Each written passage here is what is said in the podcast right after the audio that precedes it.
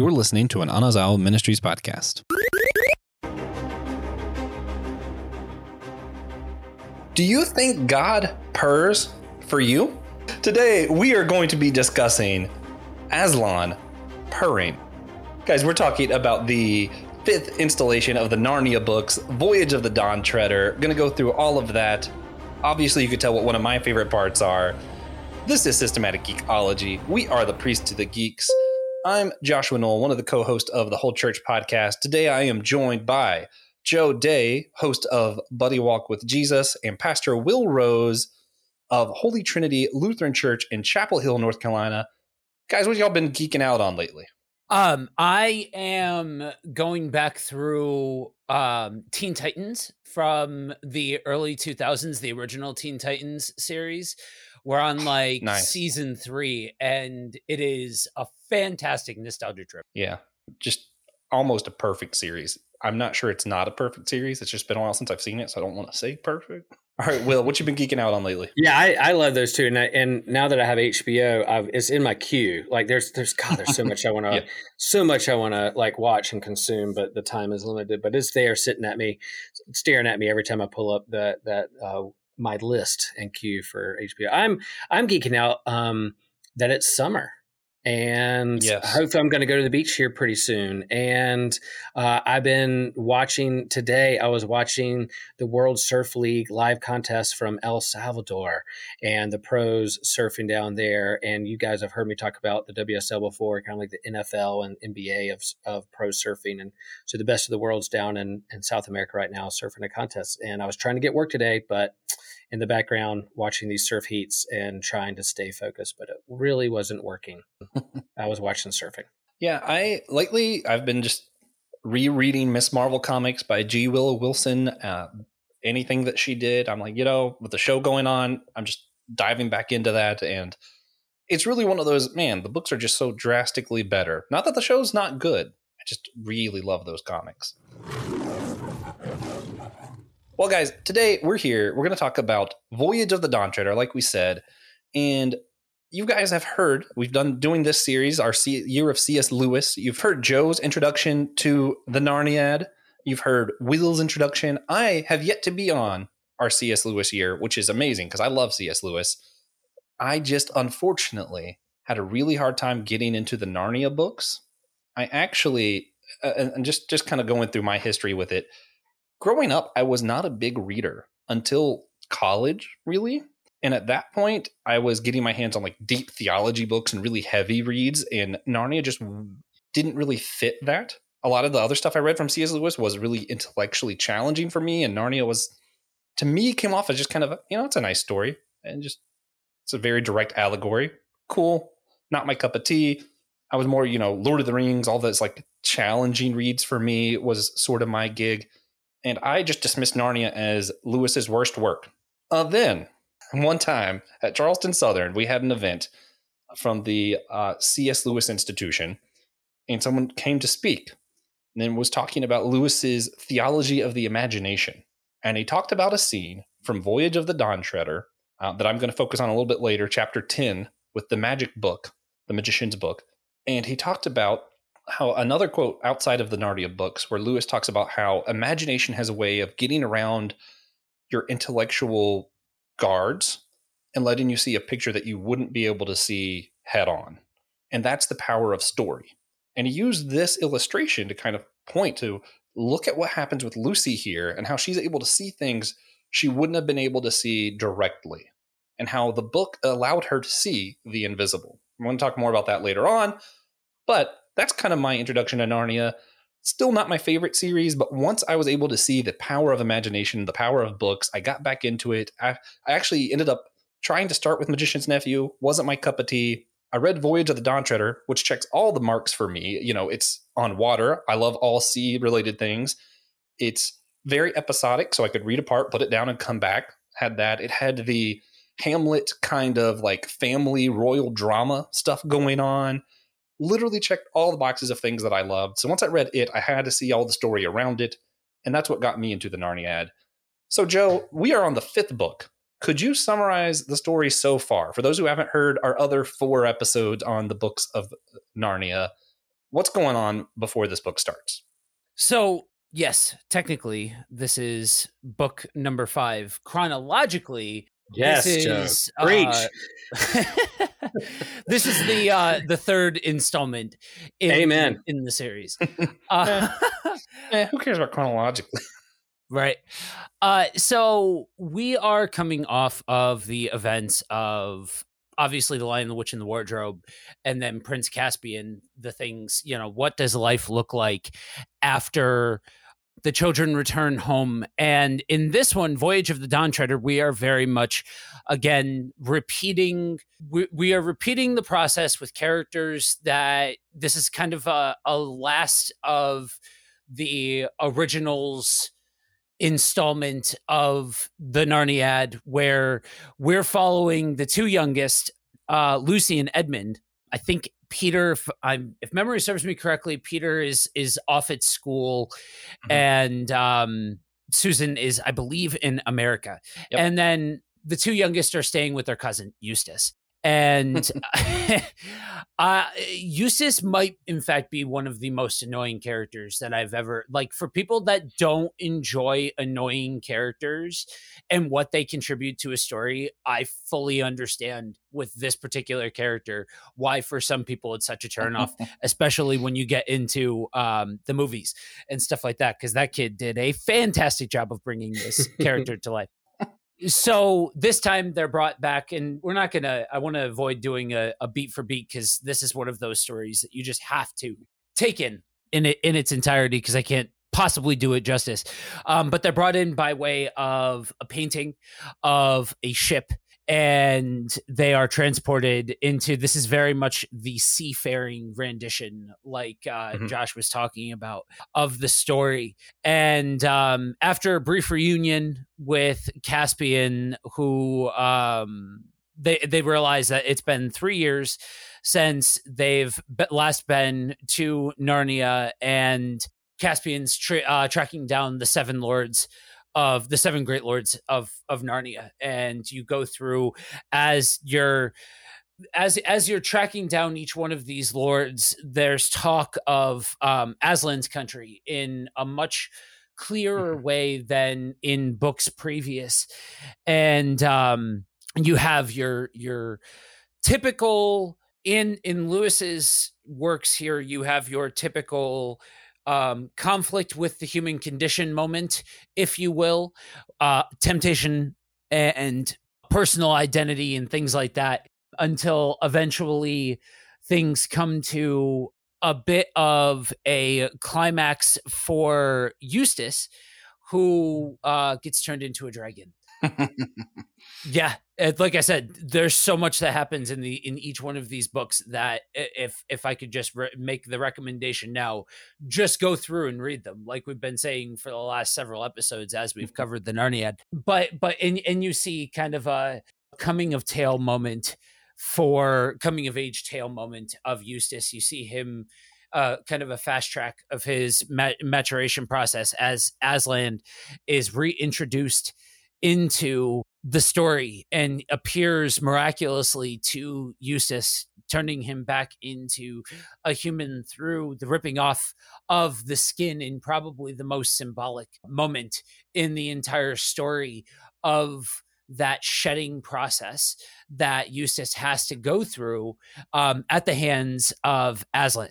And then we come to a conclusion with the intersection of Aslan with uh, the kids who are not kids by this point, and we we see that uh, they are all sent back. The kids um, maturing out of their time within Narnia, and we see that this time has borne a very significant impact on Eustace, even in real world. You know, Yeah, I hear turning into a dragon and having, you know, God rip your skin off and have you born again completely changes you. Um, Yeah. Mhm. I Mhm. I actually I love I love that whole thing, and I loved the the kind of inside joke of everyone liking him better as a dragon. Yeah. I was like, this is just it was great. Um, Will, was there anything you would like to add to just kind of the beat to beat what the story is about uh, as far as the Voyage of the Dawn Treader goes?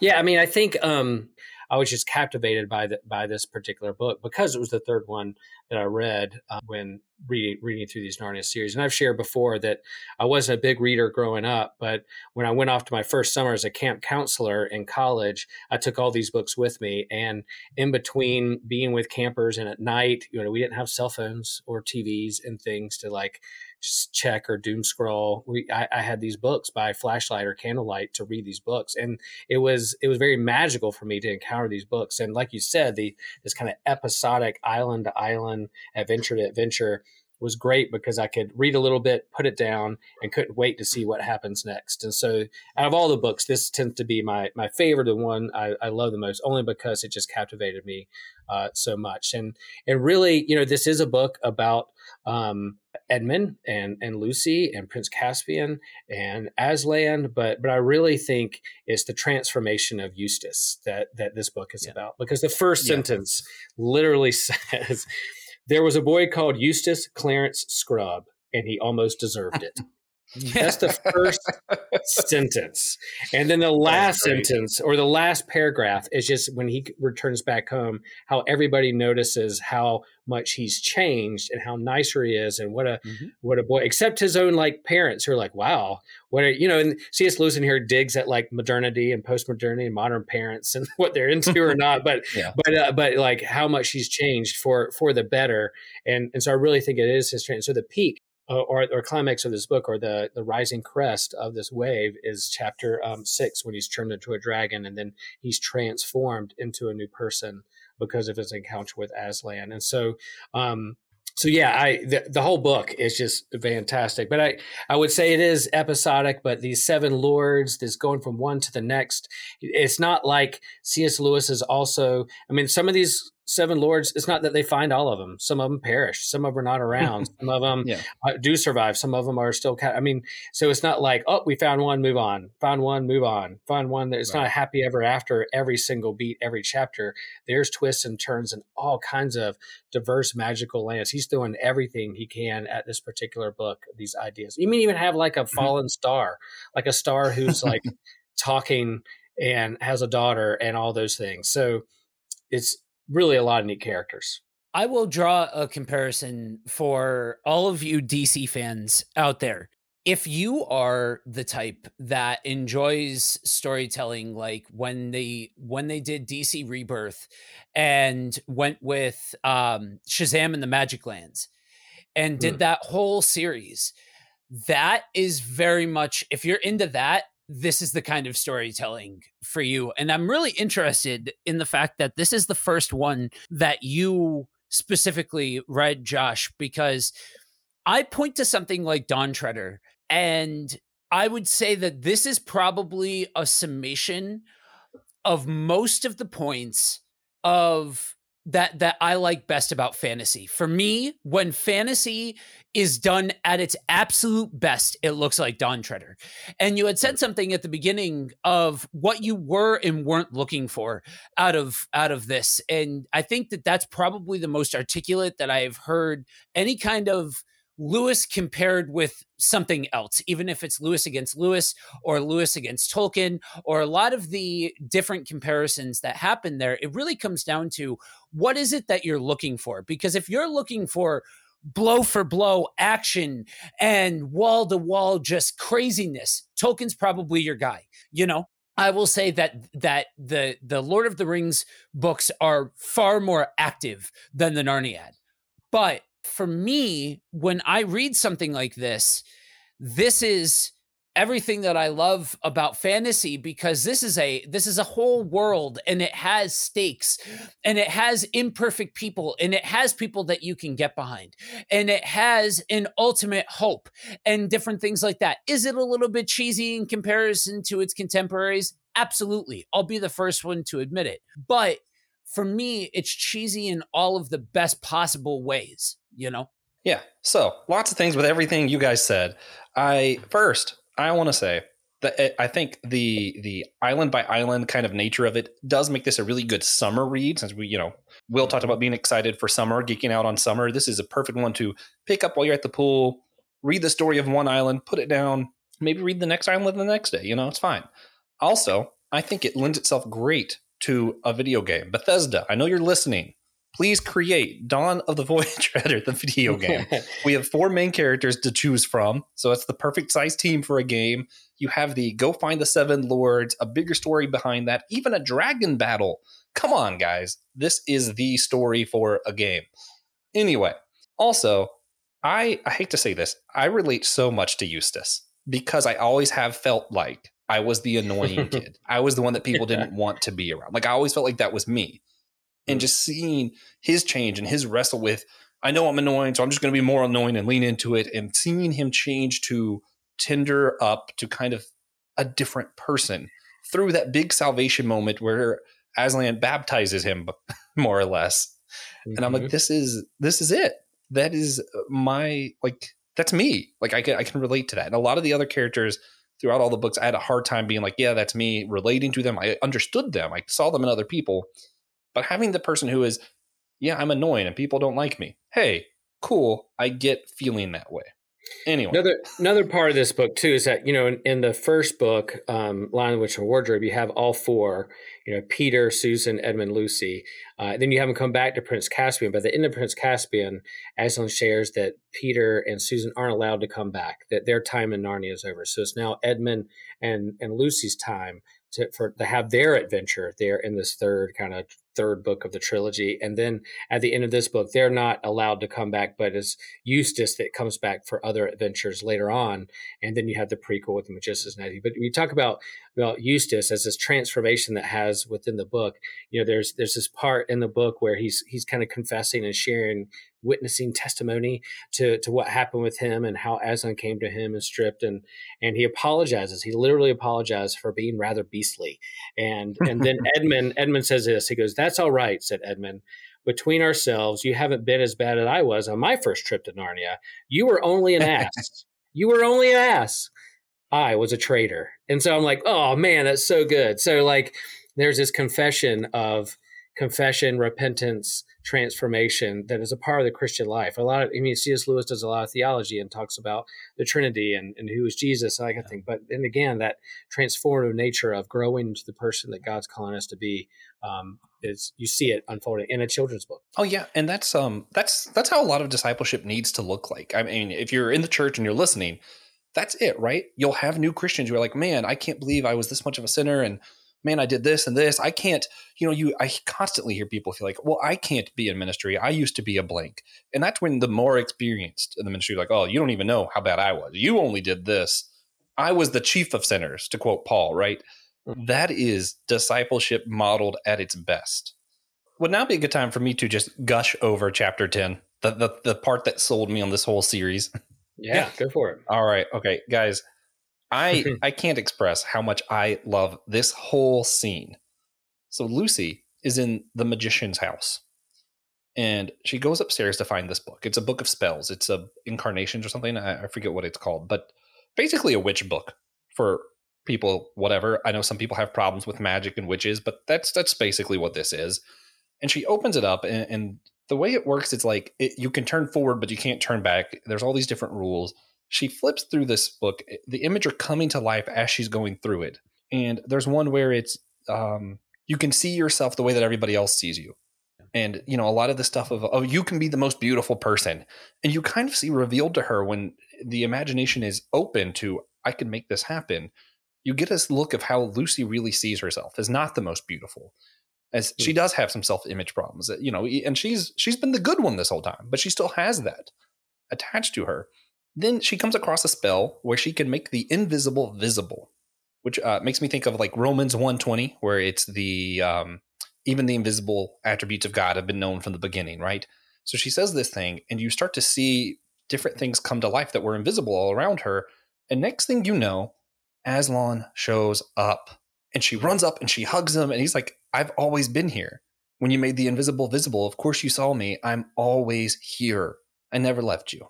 Mm. And man, that was powerful. And it said when he was hugging her, when she was hugging him, she thought she could almost hear him purr. And that to me, that was just such a moment to me where I'm like, man, God of the universe loves us so much that when we embrace him, I don't think that God purrs. Let me go ahead and put that out there. I don't think God purrs, but that imagery of just how much God loves us, that he was able to portray that through this image of a lion purring was amazing. Uh, then she she one of the spells she found in the book was she found a, a story of refreshment was one of the spells and she couldn't flip back to read it again. And she's like, Aslan, will you tell it to me? Will you tell it to me? I can't find it in the book. It won't let me go back. And he says, I will tell you that story over and over for years and years to come. Man, what a line. What a moment. The God of the universe wants to comfort you for years and years to come. I was sold. That was it. That was the moment that I was like, okay, yep, this is this is gold. That's what I needed in life at the moment that I picked this book up. So was yeah, that let me let me jump right in there because that's one of those things that's so it's so beautiful when you see even a reflection of that wonderful truth. And I think, you know, for a long time we have seen um a focus on fear the Lord your God mm. and in in other contexts love the Lord your God, but far too little emphasis is put on the God that we love and respect and fear and worship loves us back individually and and has and and seeks for that individual nature. Yes there's there is the the 1a and 1b of that conversation. That is the individual and the corporate. We cannot forget the corporate in the whole matter but just because mm-hmm. we do not forget the corporate does not mean that that negates the individual. And that is such a game changer when mm-hmm. you make that connection point and you realize well, what if, what if the gospel is getting at surrendering your life and, and, and becoming one with God, surrendering the mm-hmm. self and just entering into that relationship wholeheartedly with God that's beautiful and like and and like we said i think it was dan and i on the lion the witch and the wardrobe episode. Part of what i fundamentally believe makes works like the lion the witch and the wardrobe and the narnia the narnia as a whole and i highlight the the the lion the witch and the wardrobe because it's the biggest example of this. But i would say in this trilogy there's others obviously but the Lion, the Witch, and the Wardrobe, Prince Caspian, and Voyage of the Dawn Treader are very much a trilogy within a greater whole of the storytelling. It, that that it's it's shown throughout all of it this reflection of the truth. You have the truth you have the source material. What do you do? You go to scripture. You want to lo- know more about god's character and more about this mm-hmm. whole kingdom thing the gospel of the good news of the kingdom of god then then turn to scripture ultimately. But yeah God gave us all creativity and passions and the, the entirety of the thesis statement of Systematic Geekology. And, and, and, and part of that is we can use that to reflect the source material. And I really do believe that it is so gorgeous in its beauty and its grandeur and everything over here that even when it's reflected by other sources, it's still beautiful. It's still rich. And then you couple that with somebody like Lewis that wrote the world that he did in the style in which he did it. Mm-hmm. Yeah, this is the thing yeah.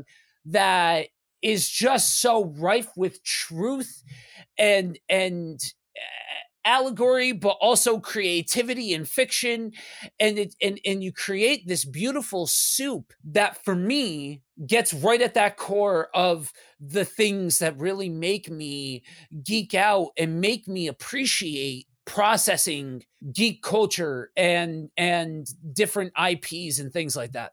Yeah, and yeah. I think that might be part of what really sold me on this book over some of the others is like Lion the Witch and Wardrobe is great, it's telling that story of the God that sacrificed and came back. I grew up in the church. I've heard that story a million times. Right. I come across this. You do not hear a million times that God wants you to just hold on to him and he wants to tell you comfort, years and years of comfort. Very true. Will, I heard you start No, I was just gonna say, like, yeah, that in terms of like the that love and grace of God that was there from the beginning and has always been with us. That that God, it's not just us loving God. Um, that's of, of course one hundred percent important, but but that's that God loved us first. And so Right. here's Mhm. Aslan. It has always been there in Narnia. Yeah, he came back and made a dramatic appearance back and changing winter to summer and the thawing out of Narnia and the Lion, the Witch, and Mhm. the Wardrobe. But but here you see in this kind of the daily lives of uh, of of the adventurers in the book, um, their encounters with Aslan does hold up a mirror. It does uh, transform them. They do wrestle with their identity and their expectations of how they see themselves, how they see others, and their callings and gifts in the world. And that's kind of what we do here with, or it is what we do with with Systematic Geekology. Like we we hold up these stories and these things we geek out on as uh, a, a mirror or or a reflecting pool or a magic book that we're there looking through to capture our imagination that will reveal the truth of the deeper questions and things that we're all asking Mhm. and wrestling with and so so yeah this particular book and that that scene with lucy with the book where this holding up a mirror of how she sees herself and in a different angle or a different way hopefully all these different ips and things we geek out on whether it's you know Star Wars or Miss Marvel or or um, sports wrestling and and Narnia holds up a mirror that can help us understand deeper who we are and who we're being who we're called to be uh, from the God who loved us first. Joe. So you had mentioned vibing hard with Eustace and seeing a lot of you in Eustace. For me, even though I found these books well into my adult years, I saw a lot of me in Lucy during that um during that scene. I I don't know how long I've I've had this cuz reality is perception in a lot of instances. But I for as long as I can remember have struggled with uh body dysmorphia like legit body dysmorphia not like bad self-image but like you don't see what's actually there sort of thing and to see it authentically that showcased especially at a time where beauty standards were different and that and that a bit of that also goes into Mhm. when we have a conversation about the movie and how the movie tackled this part of the story um you know uh, I, it we did not grow up in a time and i know for generations that came before us in a lot of respects they had it even harder than than our generation did but our generation didn't grow up in a friendly environment to having a bad self-image or to be Yeah. to, to to have mental illness or any of those things i'm not trying to say lucy had but i'm saying that even even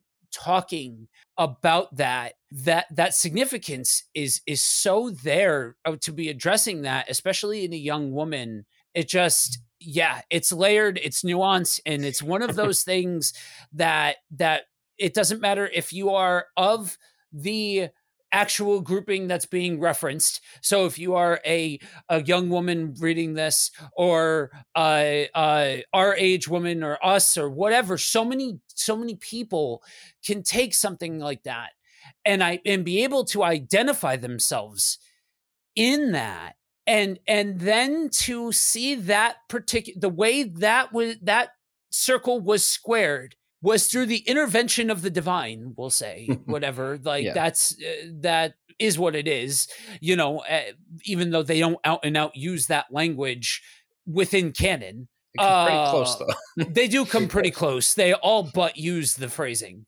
But, you know, it's so gorgeous because you can sit there and learn all these these different, you know, steps to a better mindset and steps to this and that and and I'm not I'm not devaluing psychology or anything like that because I of all people will rally behind people getting help and all of the, Yeah. and and normalizing that. But Absolutely. I can tell you that the only thing that has made me cool with being alone in a room with me is understanding fundamentally my identity in Christ. And that sounds like the hallmark answer. I know it does, guys. Trust me. I tried to fight against that hallmark answer because I didn't want it to be that cheesy. I didn't want it to be that simple i think in a in in a way of doing it because what if god wasn't there then i'm left alone with myself again but that's the gimmick aslan's always there god's always there and we circle back to the to the yeah. topic at hand yeah i think a lot of people especially people like us i'll say sometimes life is so hard we don't like the idea that there's a simple answer like, like we we hate that idea. Like it's so hard. It has to be the the answer has to be difficult, or else why haven't I found it yet? Yeah. You know, that's sort of the mentality. And really, a lot of times the answer is that, right? It is hold on to God and let Him purr over you. Yes, I'm being cheesy, but get over it. Okay. Hey, so. we had a conversation before I hit record about cats, and so the fact and and the fact that you're bringing up oh, purring and God, I think is uh, is pretty pretty pretty fun. Yeah. So that is my favorite part of this book. Uh, did you guys have a single favorite part or a favorite island, maybe, that they visited that you'd like to share? So at the time where where they come they come across the the body of water that will turn you into gold was yeah. probably the most allegorically impactful for me. Um, I am a serial entrepreneur by trade. Um, yeah. I have been a part of entrepreneurialism in the business world now for almost a decade. And and coming when I first came across these, I was still very much steeped in that culture and what does my life look like now and and having like success and and money and all of those things not be the the central focus and all of those kinds of things. And so that that uh, I already went on about the about the the Lucy um scene but that is probably the other most impactful thing for me because it showed i don't know it showed a human side. Yes we all yeah. like a a protagonist that you know will eventually overcome the odds and we know that they will overcome the odds and all of those kinds of things. I like 80s cartoons as much as the next guy does. It's all good but there's value in being able to see human struggle within your main characters that's part of what yeah. I loved about the last one and the temptation with the White Witch. That's really what I what I I think is so brilliantly displayed in this trilogy of books is the human side of it all. And me, that human side was like I said, expressed in in that scene um, in a major way that didn't directly involve Aslan, because you know you love the magical moment of being able yeah. to see that God is always with you and all of those kinds of things, and it's a good reminder.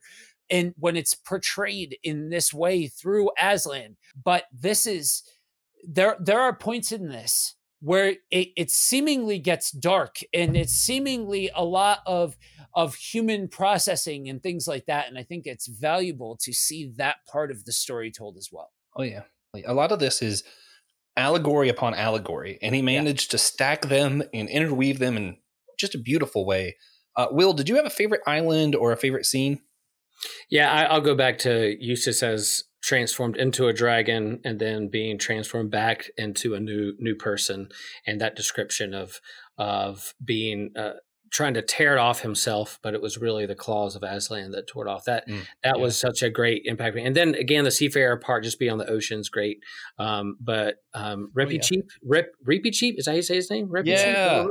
like what a great know, character. what a great character. And and I see him almost like the the hobbit of this world in terms of like Lewis's way of the small or what you would think would be small and insignificant ends up being the most uh, has the most valor and bravery uh, of them all and, and his yeah. journey going yeah. to the very end of the sea crossing over to aslan's country um, it, it, the new land is is pretty powerful because that's his story comes to a, a, close and he's able to assume and be be with Aslan. Like what a great and, and him and Eustace becoming friends at the end and becoming buddies because there were such enemies there at the beginning.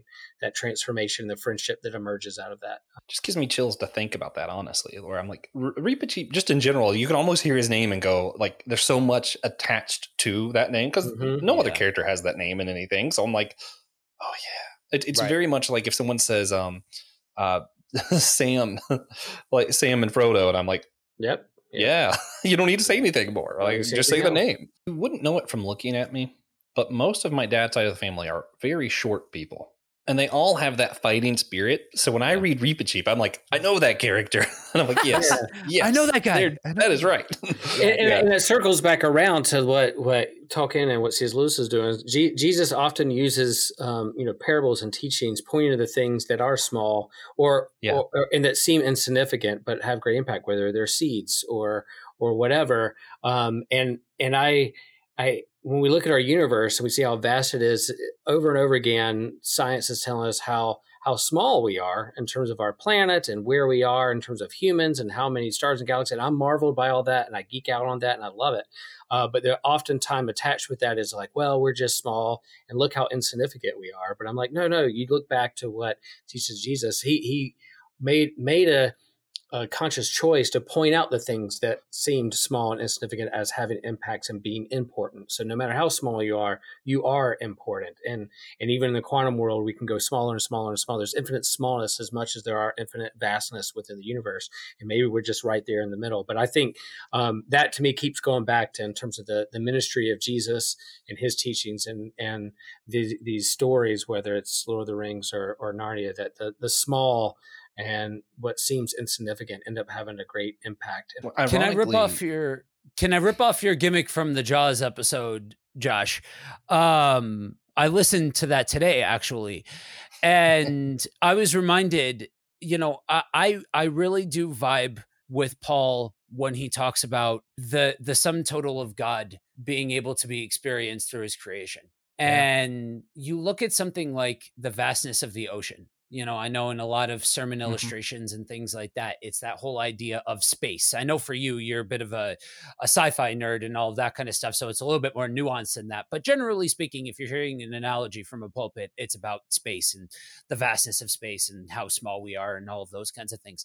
But then when you, t- but taking a step back and and understanding the same idea just from a different angle that we there's so much of this creation just here that we have no idea what's there. We have no idea from the from the quantum level on up. We have no clue. It's simply uncharted and dangerous to the to these car- the carbon based life form to be able to go and check it out and be able to um explore and things like that. And it just you you take a step back and realize that there are things at play regardless of where you land from a theological standpoint from a scientific standpoint you realize that there's these things at play that are going on around you that in comparison to you makes you uh, simply a cog in the machine.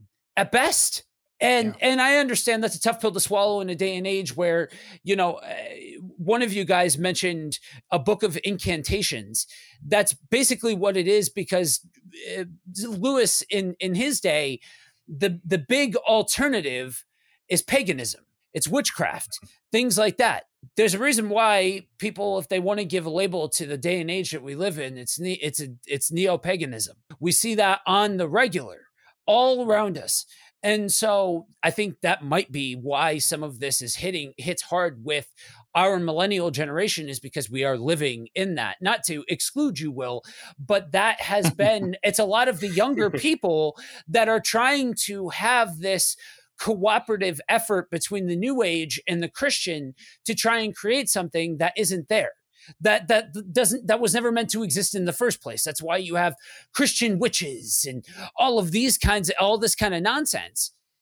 And uh, you know i i think that that also is resonant in there just to add to the the nuance and beauty and, and different shading of this kind of story because ultimately that's what it is. We love we love the hero's tale. We love different story archetypes and that a lot of this is is lewis drawing on that like we've said. You know what i Mhm. mean? Even if it's i i- his wrappings at the core is elsewhere you know? And and, and i think that that is is what makes it so part of what makes it so beautiful yeah yeah just keep circling back to that just chapter 10 for me and, and i know we, we talked a lot about chapter 6 too those two chapters are just so powerful and you're just talking about how how small some of this makes us feel i mean to me looking at string theory looking at atoms cells neurons protons on all of these things looking at how small how detailed everything is is more overwhelming than looking at how the vastness of space for me.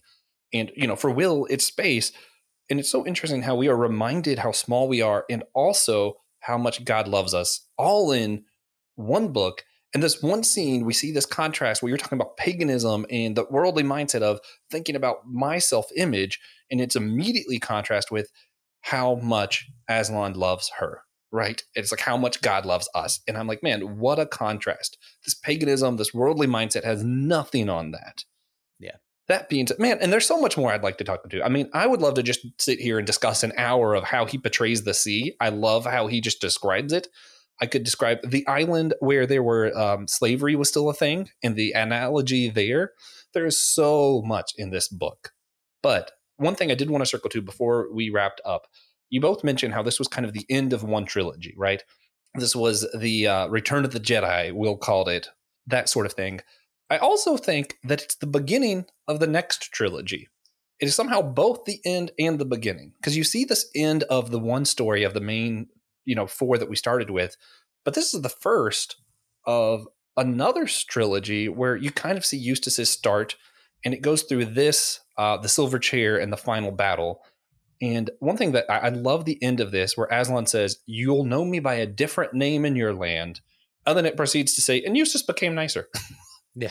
so, how how should people prepare for the next two books? So we have two left in this series.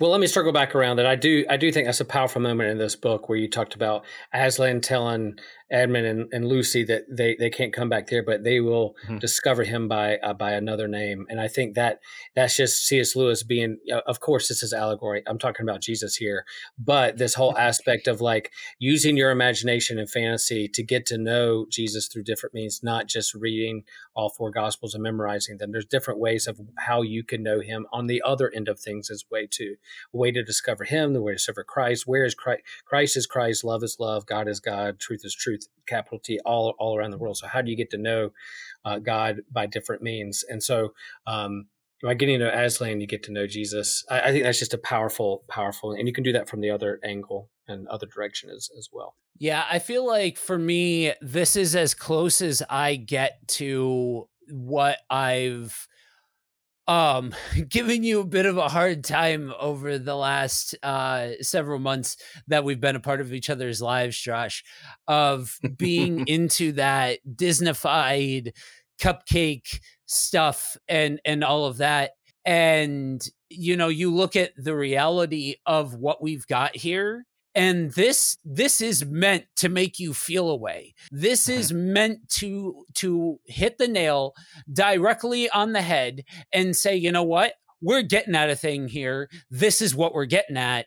And just to to almost break the fourth wall in that way and just go there and say that i think that to me is so beautiful for exactly what it is for everything that it is. Is it is it shield uh sword and sorcery and all this n- uh, nuance and this and that and this whole no.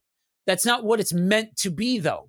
If you want that look elsewhere. But if you're yeah. looking for something that is a strong foundational unapologetic story wrapped up in honestly very compelling characters because they're all based on very human archetypes this is it. Yeah for sure, for sure. All right. Any other um, notes? I mean, I, I do. I want to say, you saw Eustace's salvation here. You see what he's going to be like as a Christian. You know, he's not a Christian, but you know, just just roll with it because that's what this is. I'm excited for you guys to see more or less his walk after his transformation in the last two parts of this series. I don't think I'm on either of those books, so I hope our listeners enjoy what you guys put out. I'm sure Joe's part of it. Um, but yeah, I definitely if nothing else, keep in mind Eustace for the next two. Yeah, this yeah. made me want to go back and read um, the Silver Chair again. It is a good, it's a great book. And if you want to hear more about Eustace or, or read more about him, go hop on that one. I'm gonna I'm gonna pick that one back up over the summer for sure. Yeah, those are the next two in our series. We're going to talk about Silver Chair. Then the final battle will be the last two, right? Yeah, yeah, and just kind of uh for for those that are tracking along with the with the reviews and stuff, if you are unfamiliar, we are now heading firmly into uh, more world building. There is absolutely still character development and things like that, Mhm. but a lot of this is scenery stuff with with players that have already been established elsewhere, um, pep- peppered in there. So yeah, Yeah. I love when you already have the characters and he's able to just get into it. The final battle as a book, that that that's if I had to pick a second favorite, that's probably my second favorite of the series. It- It's really good. So I'd definitely be looking forward to that. And if you guys want to hear our review of some of the movies, this is the last of the Disney movies, right? Was the Voyage of the Dawn Treader? Yeah. Yeah. So you guys can go over to patreon.com forward slash systematic geekology. We do review the movies. We're going to be reviewing Voyage of the Dawn Treader soon over there. That being said, uh, let's go ahead and get into the wrap up, guys. Uh, did you either of you have any recommendations outside of the Narnia uh, or maybe one of the other Narnia ads that you'd like to tell them to check out? Yeah, I'm going to take the opportunity to just go ahead and plug the plug the material and you know, especially if you've been tracking with the reviews and stuff if you haven't read through the Narnia Narniad, it's one of the the lighter reads even though it's more books than some of the other contemporaries. It's I feel like you'll be able to get get through it quicker. So that would be my recommendation is go from pillar, go to post and and just read through all of the Narniad and then geek out on all of the adjacent stuff to the Narniad because there's a lot of material out there. Joshua, you're saying that you had not watched the Voyage to the Dawn Treader movie? I tried to watch the Disney movies. I made it through part of Lion Witch and the Wardrobe and just decided that I can't stand this so much that I didn't bother trying to watch any of the other ones. Okay. I didn't even finish that one. Well, if you love, if you love the, the, they do switch it up, and I was a little disappointed with the movie. I'll give my, I'm, I don't think I'm on the movie one, but my quick hot take is that like, you know, I, I so love that they were searching the lords and they were doing that stuff in the movie. They they're searching for swords, and there's like a grand battle at the end. I'm like, wait a minute, what's going on here? And, and the book doesn't have a climactic end to it. Um, and so there there were beats that I was like, oh man, that's not like the book. But uh, but still, all in all, I enjoyed it. I think the one who played Eustace did a great job, and my kids love it. So so yeah, I recommend it, but just hold it loosely. It's not exactly like the book. The same beats are there, and he Aslan does even say, "You'll know me by other names." So Disney even going out on a limb to say like, "Yep." This is Christ, and you can find Christ in other ways. Was very surprising that they even named it. I was like, "Oh, I'm proud of you guys. I'm proud of you guys." Uh, my recommendation would be, and I said this in another uh, Narnia uh, podcast that I was on with talking about um, Prince Caspian, is if you haven't seen Shadowlands, the movie, which is a movie about C.S. Lewis, they made in the 90s, Anthony Hopkins is playing C.S. Lewis, and it's him wrestling with the problem of pain and What? joy. Yeah, it is. It is. It is not. It's yeah. It's a it's not a direct biography of C.S. Lewis, but it's Anthony Hopkins playing C.S. Lewis and wrestling with the problem of pain when Joy gets cancer. And uh, it's a very powerful movie, and I think very well done and a great soundtrack. Uh, so go watch that movie. It's a movie with Anthony Hopkins playing C.S. Lewis. All right. So um my recommendation is going to be my favorite C.S. Lewis stories are the Trace trilogy or the Cosmic trilogy. They go by a couple Yeah. different names. If you type in Mhm. C.S. Lewis Space Trilogy, it will come up. I think we're reviewing some of those later on in the year. Yeah, I want to get on. I those. think they're fantastic. They, I'll say they're probably not as well written as Narnia, but I like the concept better. Yeah. So Yeah. that's where I fall with it. I really enjoyed those. I think it's on Patreon. Joe and I are going to debate which series is better. Which I got to say, it's sort of like debating: Do you want hundred pounds of gold or hundred pounds of silver? Honestly, I'll take either. That being said, guys, go over to systematicgeekology.org. You can hit the drop down menu, hit host. You'll see all of the other things that we're attached to, the other podcasts, our churches, all that stuff.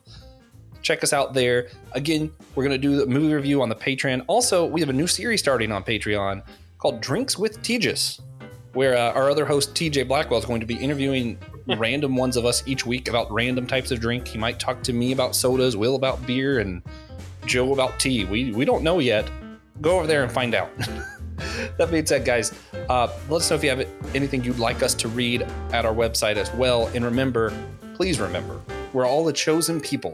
When you hold on to Aslan, he will purr. We are a geekdom of priests.